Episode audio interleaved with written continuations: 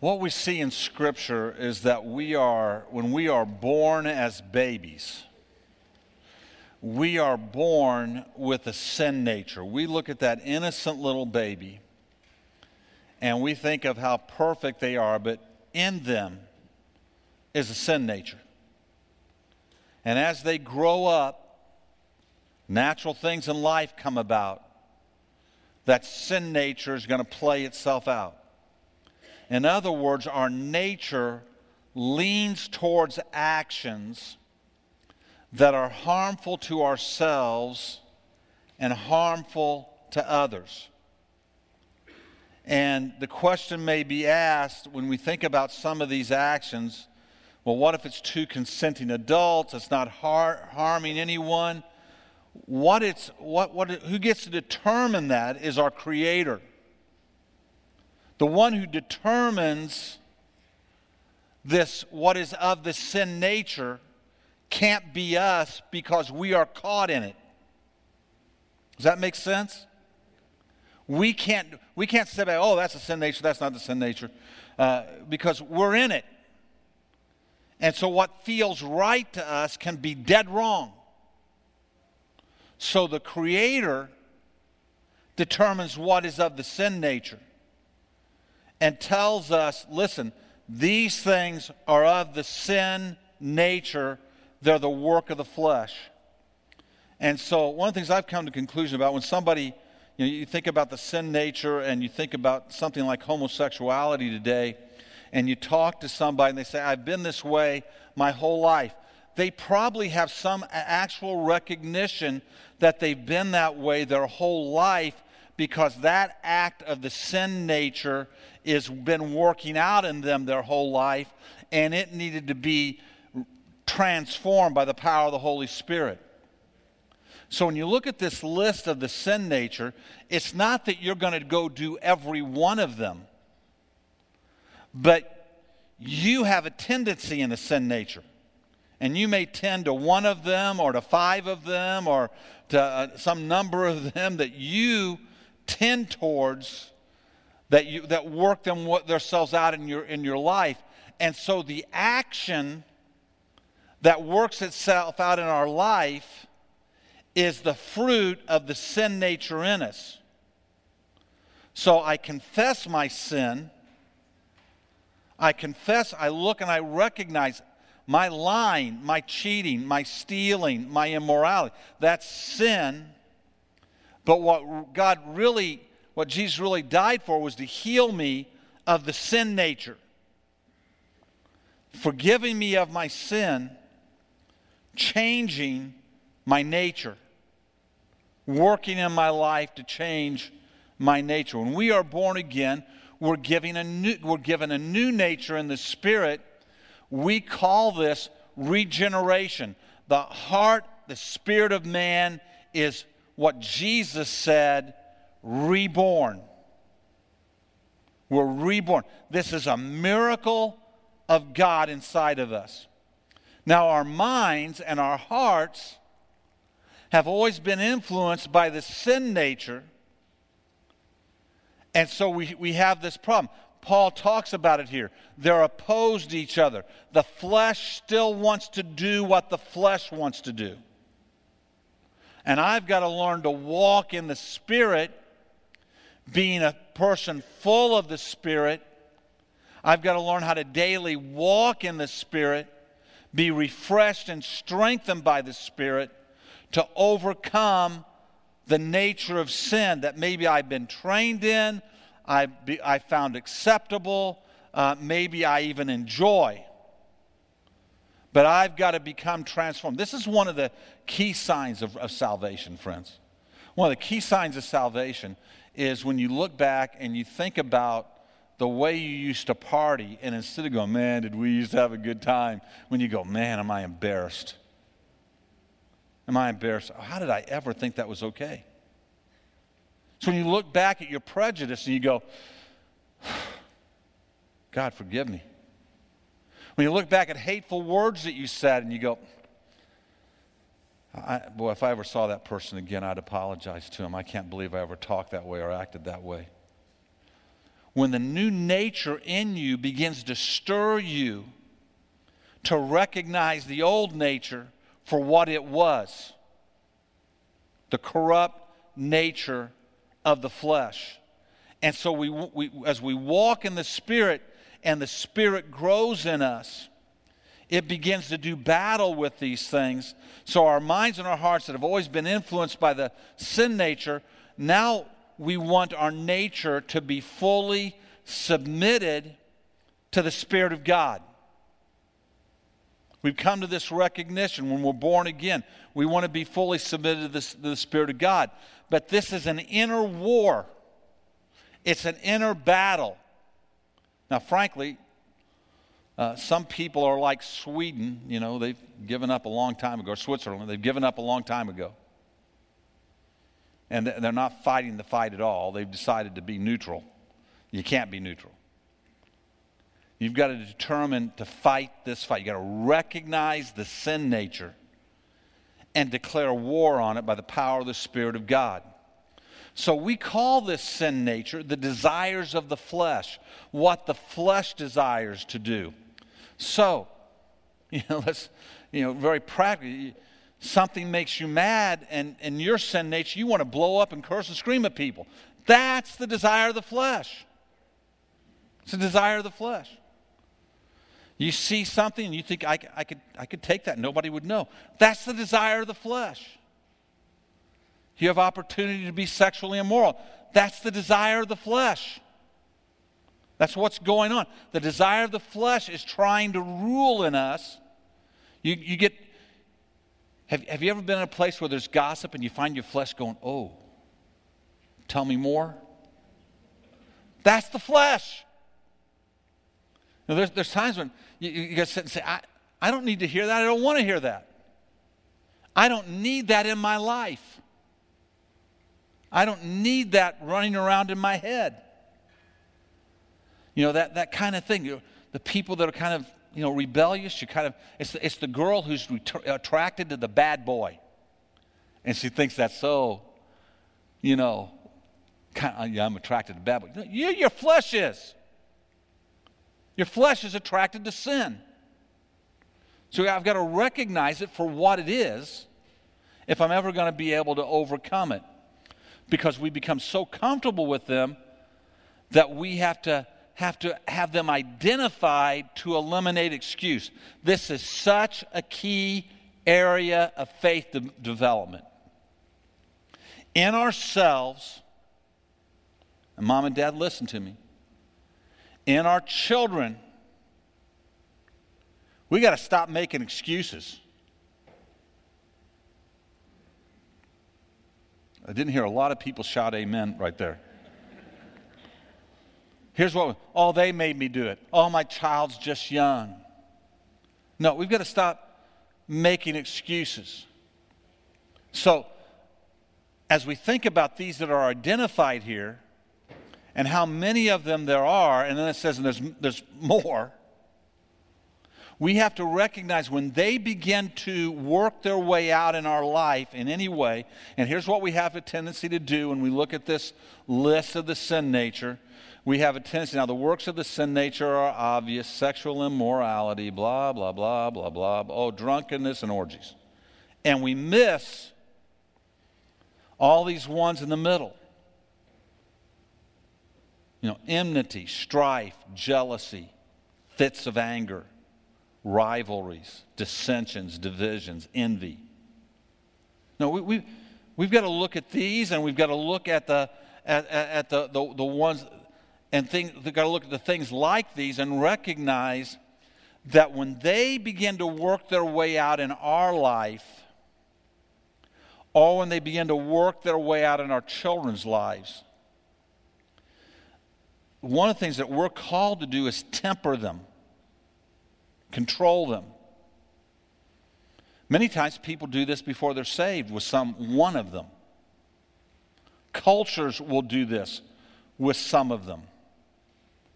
Right now, we're seeing a change in our culture. We've seen a radical change in our culture in the last 50 years of what our culture tempers as a culture and what our culture not only accepts but celebrates as a culture that's a part of the sin nature. Culture is supposed to help temper the sin nature. A family supposed to help temper, to control the sin nature. And I'm supposed to work at controlling the sin nature. We need to do this. I want you to hear this. In our lives and our children's lives, we can make no excuse about the sin nature. We need to identify it for what it is. When we use excuses like, I was raised this way, that's just the way I am, we're making an excuse for the sin nature. When we say, Well, I'm an Italian, Italians just act this way. I'm making an excuse for the sin nature. When I say, oh, my kid, he's just a teenager. That's the way teenagers act. Well, that may be true. Ten nature, teenagers with a sin nature may act that way, but mom and dad, we're supposed to help temper that. We're supposed to help bring control to that and speak to that. No, we must discipline those things ourselves and our children away from the, from the, the, the sin nature. And, and I would tell you, we do that many times with logic. Let's explain why this doesn't work. I heard, heard a, a, a person talking about their, uh, they had a child that was lying all the time. Some of you may have heard this person say this. And, and they kept talking to the child and talking to the child about you need to stop lying. You, you, you break down trust when you don't lie. It, it hurts people when you don't lie. But the kid just kept lying. And so they got up one morning and they looked at the child and they said, Listen, you know, the kid loved ice cream. Today I'm going to pick you up after school and I'm going to take you to get some ice cream. It's going to be fun. We're going to get ice cream. So that kid's at school all week. I'm going to get some ice cream after school. Sure enough, mom picks him up to take him to get ice cream to, to, after school. And the mom takes him home. And he goes, wait a second, wait a second. You, you told me, you told me we are going to get ice cream. Well, I lied. How'd it feel? How do you like that? How good is that? How do you feel about me right now? That's the way I feel about you. You know how upset you are? That's how upset I get. There's got to be some way for us to begin to show this way and discipline them and teach them and help them understand the difference. We do that sometimes with discipline. When you do that, you're going to lose these privileges. In ourself, we do that with accountability. We do it sometimes with the word. I was never I was never one to curse. That was never my thing. Uh, but one day, as as a junior hire, my mom had me, you know, doing something completely and totally unreasonable. you know, it was just completely, I, I, don't know how she could have dared to think that I should have to sweep out the garage, but she decided that she was going to send her only son out to the garage you know, the love of her life, her favorite boy, out to the garage to do this dirty, filthy job when I could be playing. You know, I could have been out doing my own thing. But for some reason, she decided I was going to go out and clean out the garage. And I complained. I didn't like it. I didn't want to do it. But she said, Nope, you're going to do it. And so I'm out in the garage. I'm a young junior high boy, and I decided, you know, all my friends were starting to curse a lot at that time. I thought, well, I'm going to give this cursing thing a shot. I remember standing in the garage thinking this, thinking, I'm going to, I'm going to, I'm going to try this out. And I, I said something I shouldn't have said. My mom was in the house. Nobody else was around. I figured it was going to be between me and the, you know, the four walls of the garage. And my mom heard me. Now, if my dad would have heard me, it would have been a whole different story that I'd be telling you today.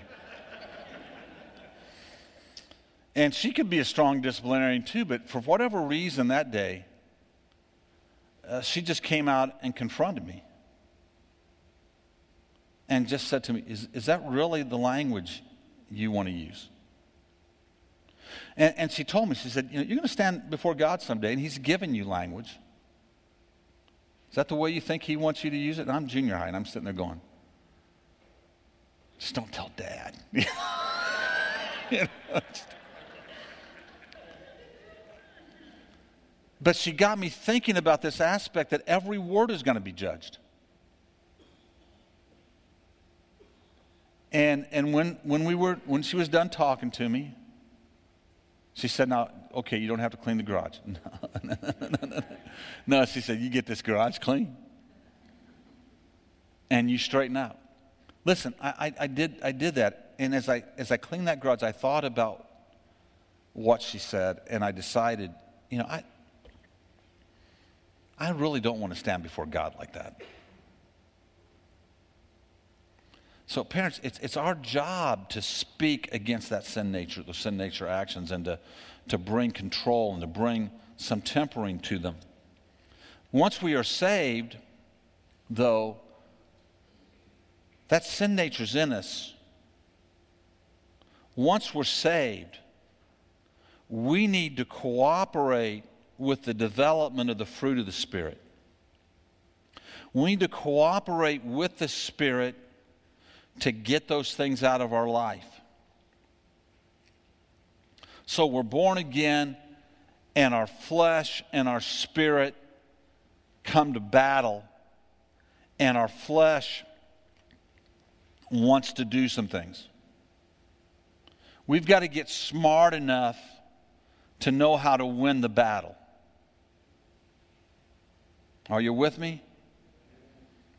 So, so hear me. If, if, if in this, if you if there's a certain group of people that you call friends, but if you're with them, you're going to do things that are of the sin nature because that's what they're going to do and they're going to encourage you in them.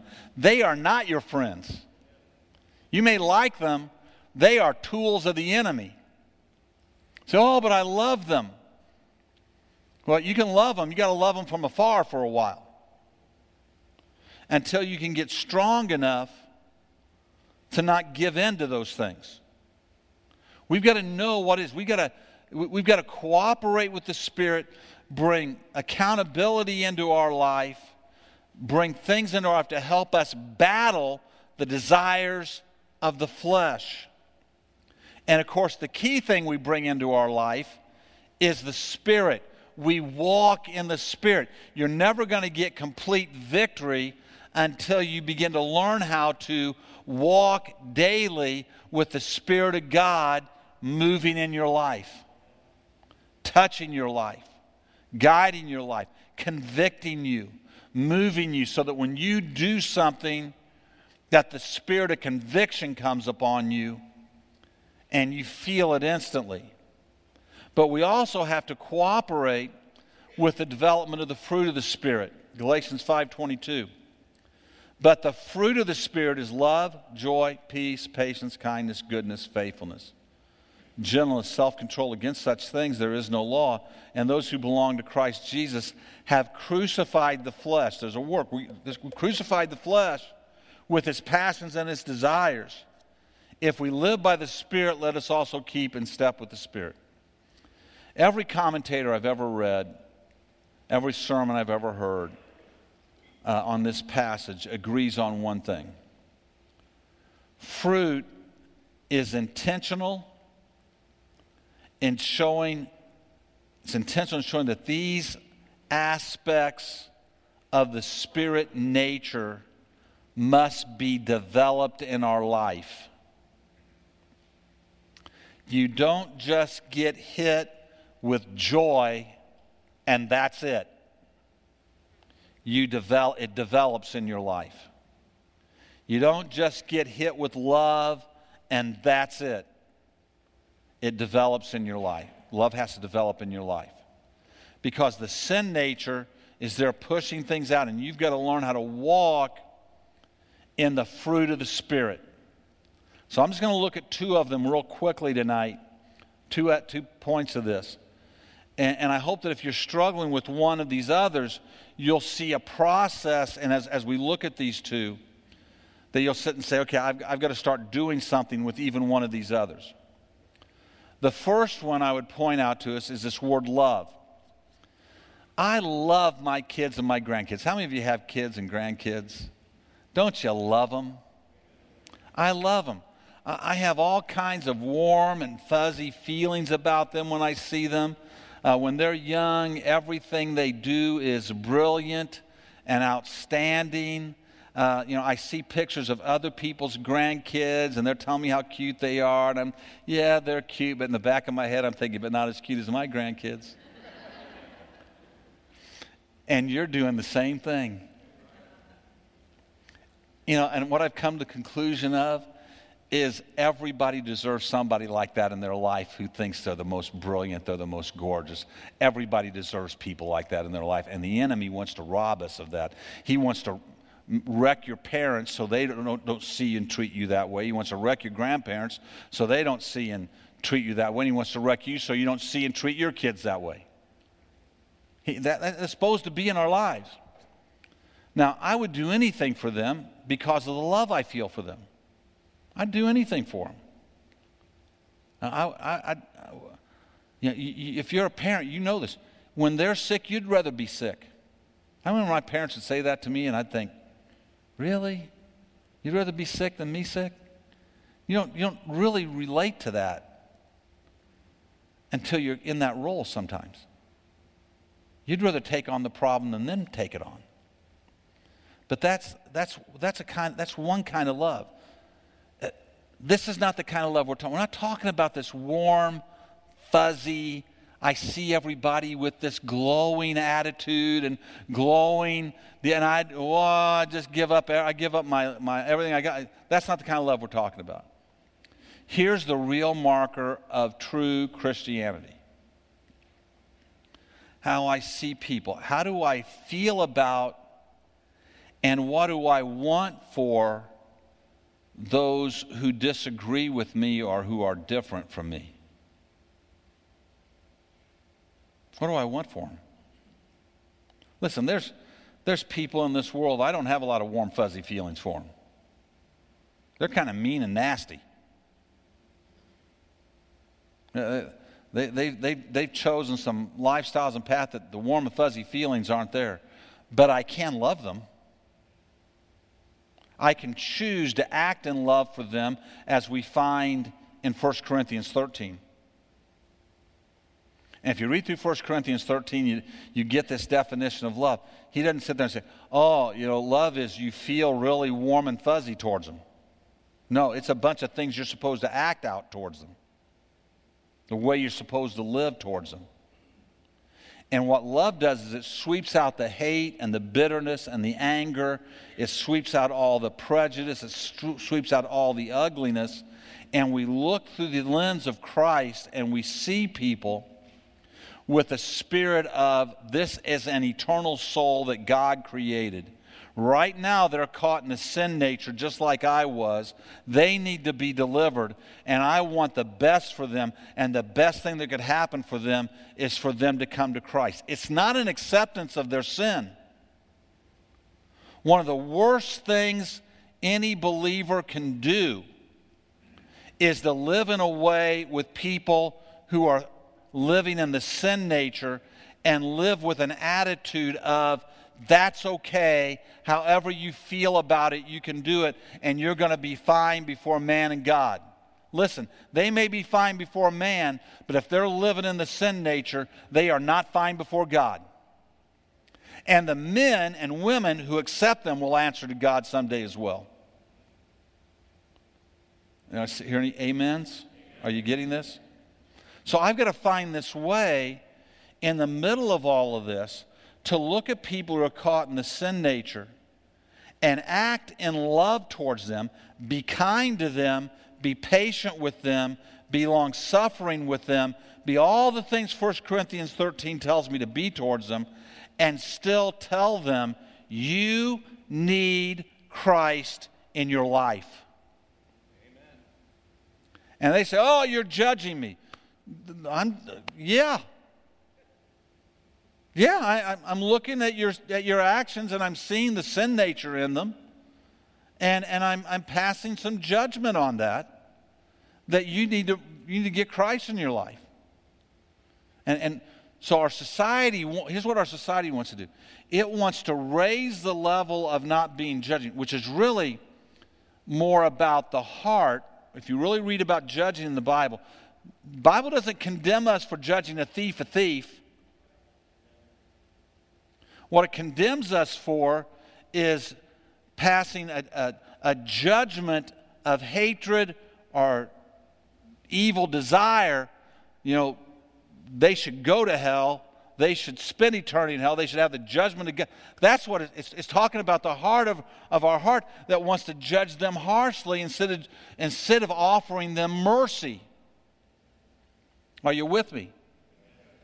So it doesn't, it doesn't mean I've got to look at my sinful friends and say, oh, well, whatever you want to do is fine. No, that's heresy. That'll destroy them. I've got to be able to look at my sinful friends and say, I won't be a part of that. Love you. Love you, friend. Love you. Really do love. Really, want the best for you. I won't be a part of that. I won't do that. You know, I, I won't be your I won't be your go-to person to go out to the bars with you and you get drunk and me drive you home. I'm not doing that. I'm not being part of this. I'm not being part of this. And I'm praying for you that, that you'll see something different. Now, what they really need to see in us then is the fruit of the Spirit in our lives. The fullness of the fruit of the Spirit. So, uh, the love we are called to is a love that wants the best. This is not love that gives into others' flesh desires, but love that does, uh, but a love that does not see those different from us in hate, even even those whose words and actions are sometimes themselves founded in hate. Here we struggle. The feelings of the flesh arise, but I control them and ask for help. God, help me to love this person and be kind to them. And let me tell you, we see this over and over again in the scripture. There are times when the Christian, the Christ follower, the God follower speaks the righteous words and the loving words. Some people get it. You see this at the birthing of the new church. Some people get it and they begin to follow Christ, and some people don't get it and they don't just walk away, they hate you for it. When you confront sin, it won't sin won't remain neutral. It'll hate you for it. But we're called to love. The second one here quickly is peace. The world offers us many opportunities to worry. How many of you have something you could worry about right now? Many opportunities to worry. Jesus says each day has enough of its own. Uh, so, how do we escape? And there's a real crystal clear formula. The Bible gives us a crystal clear formula on how to deal with worry. Philippians 4, verse 4 Rejoice in the Lord always. Again, I will say, rejoice. Let your reasonableness be known to everyone. The Lord is at hand. Do not be anxious about anything, but in everything, by prayer and, supplication, with thanksgiving, let your requests be made known to God. And the peace of God, which surpasses all understanding, will guard your hearts and your minds in Christ Jesus. Listen, if you're full of worry and fret, you need to, you need to really study this passage. Finally, brothers, whatever is true, whatever is honorable, whatever is just, whatever is pure, whatever is lovely, whatever is commend, eh, commendable, if there is any excellence, if there is anything worthy of praise, think about these things. What do we have a tendency to do when we're worrying? We think about the thing we're worried about. So think about these things. What you have learned and received and heard and seen in me, practice these things and the God of peace will be with you. So, so here it is. Let me give you six things, and you can write these down on, your, on your notes. When you're in a place, place where worry is available, first of all, rejoice in the Lord. Why? He's all powerful. He's bigger than this thing you're worried about. He's bigger than all of it. So rejoice in him. He's your Lord. He's your King. He's your Savior. He's on your side. Rejoice in him. Number two, be reasonable. Look at the thing in a reasonable way. Get righteous advice in it, get good advice in it, and take it. Be reasonable, be correctable, be somebody who learns. Because sometimes in our old flesh, we continue to stir the problem. because we're not reasonable enough to say, well, you know, I'm worried about my relationship with my wife and you know, I think she, she's, you know, I think she may be getting ready to walk out on me, and I'm worried about this. And well, how do you talk to her? Well, that has nothing to do with this. She should be faithful to me. No, the way you talk to her has something to do with this. The way you treat her has something to do with it. Be reasonable. Pray with thanksgiving. God, here's all the good things going on in my life. I'm saved today. I've got hope for heaven today. God, I'm thankful for your presence that's with me. God, and you begin to pray with thanksgiving. Then you present your request to God. Now, this is important because you're, be, you're being reasonable. You've rejoiced in Him, so you've got faith. You're thankful. You're reminded of His greatness in your life. You're being reasonable, so you're correctable. You're being corrected. And now you come to God and say, Now, God, God, here's my request heal my marriage. Now, listen, you can pray, God, heal my marriage, but if you're not reasonable, you're pretty hopeless. You got to be reasonable. God, I've been fired, you know, 22 times in the last two weeks. you know, maybe that's not the devil. Are you, are you with me? Think about the right things. Listen, I, I know some of you are going through struggles in here, and they could weigh on your life all the time. I, I have plenty of things that could let me lay in bed at night with my eyes peeled open looking at the ceiling. This is why I read the Psalms at night. So I'm reminded of who my God is. And when the enemy tries to bring those things and whisper in my ear something, I just you know, I just want you to remember He is my refuge, He is my strength, He is an ever present help in trouble. Think about the right things. And, and six, listen, practice the right things. You know, one of the craziest things I've seen people, I've seen people get into a, a, a, a an issue that's a big issue and their heart's broken and they're, and, and you know what they do? They stop going to church. Yeah, I just can't get, get to church. I'm just too down. Well, you're going to stay down. They stop worshiping. Yeah, I'm not going to. You know what? No matter how bad it is, he's worthy to be praised. Remember Pastor Betzer talked about it Sunday. Paul in the prison, maybe it was Saturday, I'm not sure which, in prison after being beaten, goes, let's worship God. Practice the right things. And in both of those, he says, God will guard your heart and the God of peace will be with you. I've got to understand the, the pathway to peace. So, Here's the key to all the fruit of the, of the Spirit control the desires of the flesh and make yourself accountable. So if you know where your struggle is, you know you're hot tempered, you know you have a tendency to pornography, you know you have a tendency, you've got to make yourself accountable. Accountability sets you free. Accountability isn't a chain around your neck. Accountability unlocks the chain around your neck because you know people are asking you and talking to you, and you're a lot freer from sin. Listen, when I was with my mom and dad as a teenager, my my uh, tendency to sin was really small because my mom and dad were sitting right there. One of the highest, most accountable times in my life in those moments you're not now mom and dad go away and all sorts of desires come up because accountability goes down. So you want to bring accountability into your life. It's freedom. It's freedom. Cooperate with the holy spirit and let his fruit develop in you. When you're acting outside of the fruit of the spirit you got to ask yourself why so I've got to look for that pathway back to the spirit nature. So if it's love, if it's joy, if it's peace, if it's patience, what does the word say about these things so I can grow in them?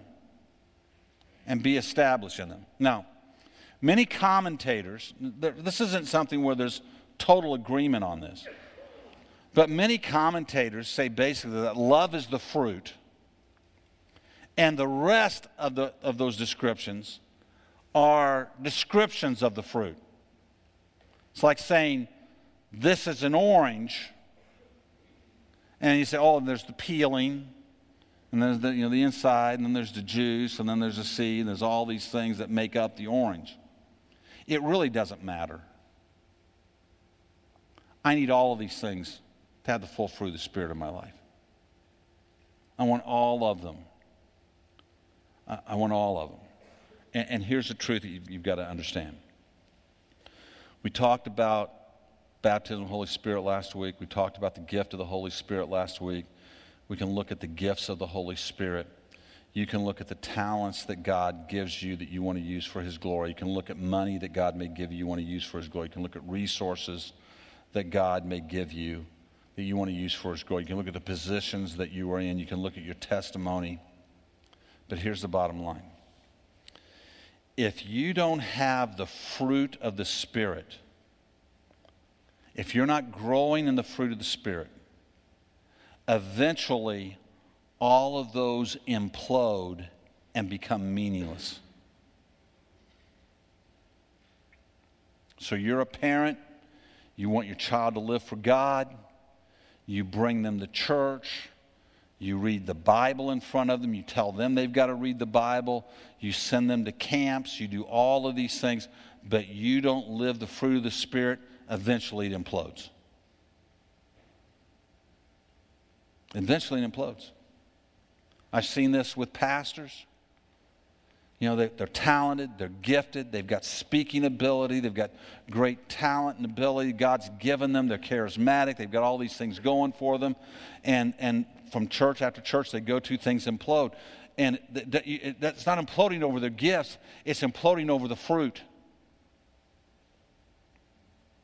Our testimonies implode when the fruit of the Spirit isn't in them. The testimony may be true, it may be powerful. God may have really delivered you from things, He may have really set you free from things. Your life may have, been, may, may have had just a great miracle working power of God. You may have been set free from addictions. But if you walk through life without the fruit of the Spirit, it undermines all the miracle working power of God. So if you want, if you, you want all of those things, but I've got to really work at developing the fruit of the Spirit in my life. Amen? Let's stand together. I, I want us to bring your Bibles with you and let's come down around the altar for just a moment. If you don't have a Bible, get next to somebody who does have one and you can share it. Look up Galatians chapter 5. Has this been, has this been good tonight? Has it been helpful tonight? I, I hope so.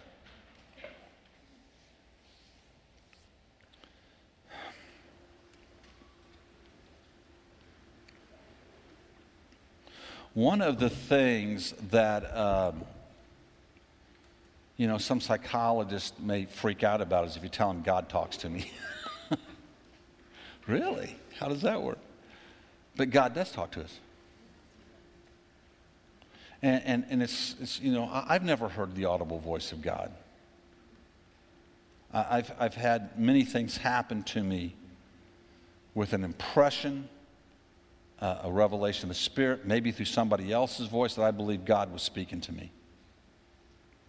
Most of the time, it's just revelation. It's God making something clear. But we have to learn to listen for that voice. And so that's, that's what I want to encourage you to do tonight. We're going to take a couple of minutes. Let's have Dan let's play some music. And I want to encourage you to start up at the beginning of this, this verse, at what verse uh, let me get it here for you. Uh, verse, you know, about verse 18, 19, about verse 19. And start with the works of the flesh and just kind of walk your way through them very, very carefully tonight and say, God, is there anything you want to say to me about this one? God, is there anything you want to say to me about this one? And then, then come down to the fruit of the Spirit. And say, God, is there anything you want to say to me about this one? I want to tell you my personal experience with this. There have been times when I, if you would have asked me one minute, the way you're acting here, is it okay? I would have said, absolutely okay, not a problem with it. God understands why I'm doing this and why I'm living this way and why I'm thinking this way. And 60 seconds later, I would have told you, that is absolutely wrong. I don't know why I ever thought that was okay. I, I've got to go get this right with people. Wow. What was I thinking? Because the conviction of the Spirit can come that quickly upon us. And what I've learned is to look for those moments, to seek out those moments, and say, God, I know I've got this sin nature in me. You've got to confess, you've got to understand that. You have it in you, and it wants to work its way out. We've got to keep crucifying it, and we've got to cooperate with the Spirit of God. So as Dan plays this, let's just take a couple minutes. We're going to be done in five minutes. Let's just take a couple of minutes and let the Lord speak to us tonight. Now, let me tell you how this works. You're reading through this and you come to a word like impurity. And in a moment, the Spirit of the Lord says, You know that television show you're watching? That's not pleasing. That's not good for you. And immediately the flesh rises up and goes, Oh, that doesn't impact me. That didn't change the way I live at all. But the Spirit of the Lord speaking to you. The Spirit of the Lord speaks to you and says, uh, you know that brother you've got, your problem is you envy him. I do not. Don't hardly like him. Uh, that's, that's because you know, you've envied the relationship he has with your dad or with your mom or the money he makes or something else. That's grades he got at school, how popular he was, whatever. You've envied that instead of rejoicing and celebrating in that. I'd like to sweep that out of you. Uh, he comes down and gets a word like kindness. You go, I'm a kind person. Then the Lord points out one person and one person lives next door, one person lives down the street, that one person who's a neighbor, and he goes, You're not very kind to them. You may have kindness whipped with everybody else. You may be the kind, everybody else may write you up as kind, but they wouldn't. You go, okay, God, I want to fully cooperate with you. They, they annoy me to death, but I'm going to be kind to them from now on. They, they make fun of me for my faith. They make fun of me for everything else. And, but I'm, I'm going to choose to not smart back and react back. I'm going to choose to be kind. I'm, I'm going to choose to do it your way and not my way. I don't know if you heard anything tonight or not. I hope some of us did. Why? Because we're no, because we're growing. Amen. And, and when we don't hear, we don't grow. You've got to hear to grow. You've got to hear to grow. And there, there should be a, an absolute hunger in us to say, God, am I, am I, am I too envious of it? Am I, am I jealous of others? God, am I, je- is there anybody? I really want to know if I'm jealous of others. God, I really want to know if there's some place in my life where I'm not in control. I want your spirit to take over. Father, as we close this tonight, we just open our hearts to you. Right here around this altar, and we've taken time to listen, to let your Spirit speak to us. And, and Lord, I, I hope that, that, that some around this altar have already heard that word, and, and maybe even right now you'd speak to some of us where we, we rolled past it and didn't listen. Lord, let us be a people flourishing in the fruit of the Spirit. Just flourishing in it.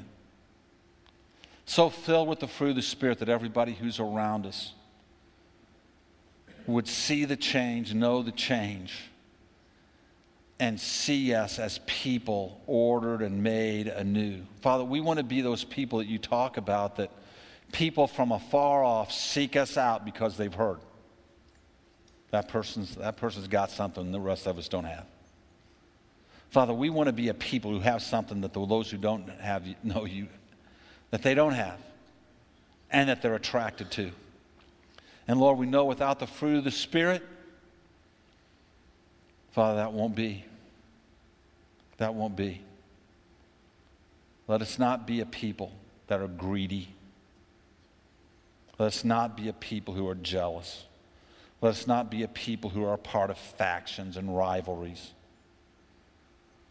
Let us be a people, Father, who are filled with your love and your joy and your peace and your patience, your kindness and goodness and gentleness and self control. Let us be those people, we pray. So, Lord, we just open our heart to you and pray you'd speak to us, guide us, and even around this altar night, Father, let us stop making excuses and go to war where we need to go to war. In Jesus' mighty, matchless name we pray. And everybody said, Amen. Amen. Hey, I love you. God bless you. Go in the name of the Lord tonight.